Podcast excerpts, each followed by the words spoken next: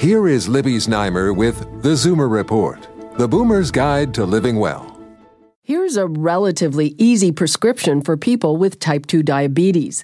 A short walk after eating may help lower blood sugar levels more than exercising at other times of the day. Research out of New Zealand found that a measurement of blood sugar called postprandial glycemia, which has been associated with heart disease risk, averaged 12% lower when study participants took a walk after eating compared to doing so at other times.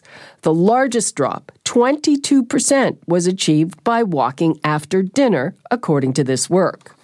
The study followed volunteers who walked 150 minutes a week. In the first phase, they walked for 30 minutes daily whenever they wanted. In the second, they took 10 minute walks no later than five minutes after each meal. As always, though, it's best to consult your doctor before changing your routine. With your tips for living well, I'm Libby Znaimer with the Zoomer Report.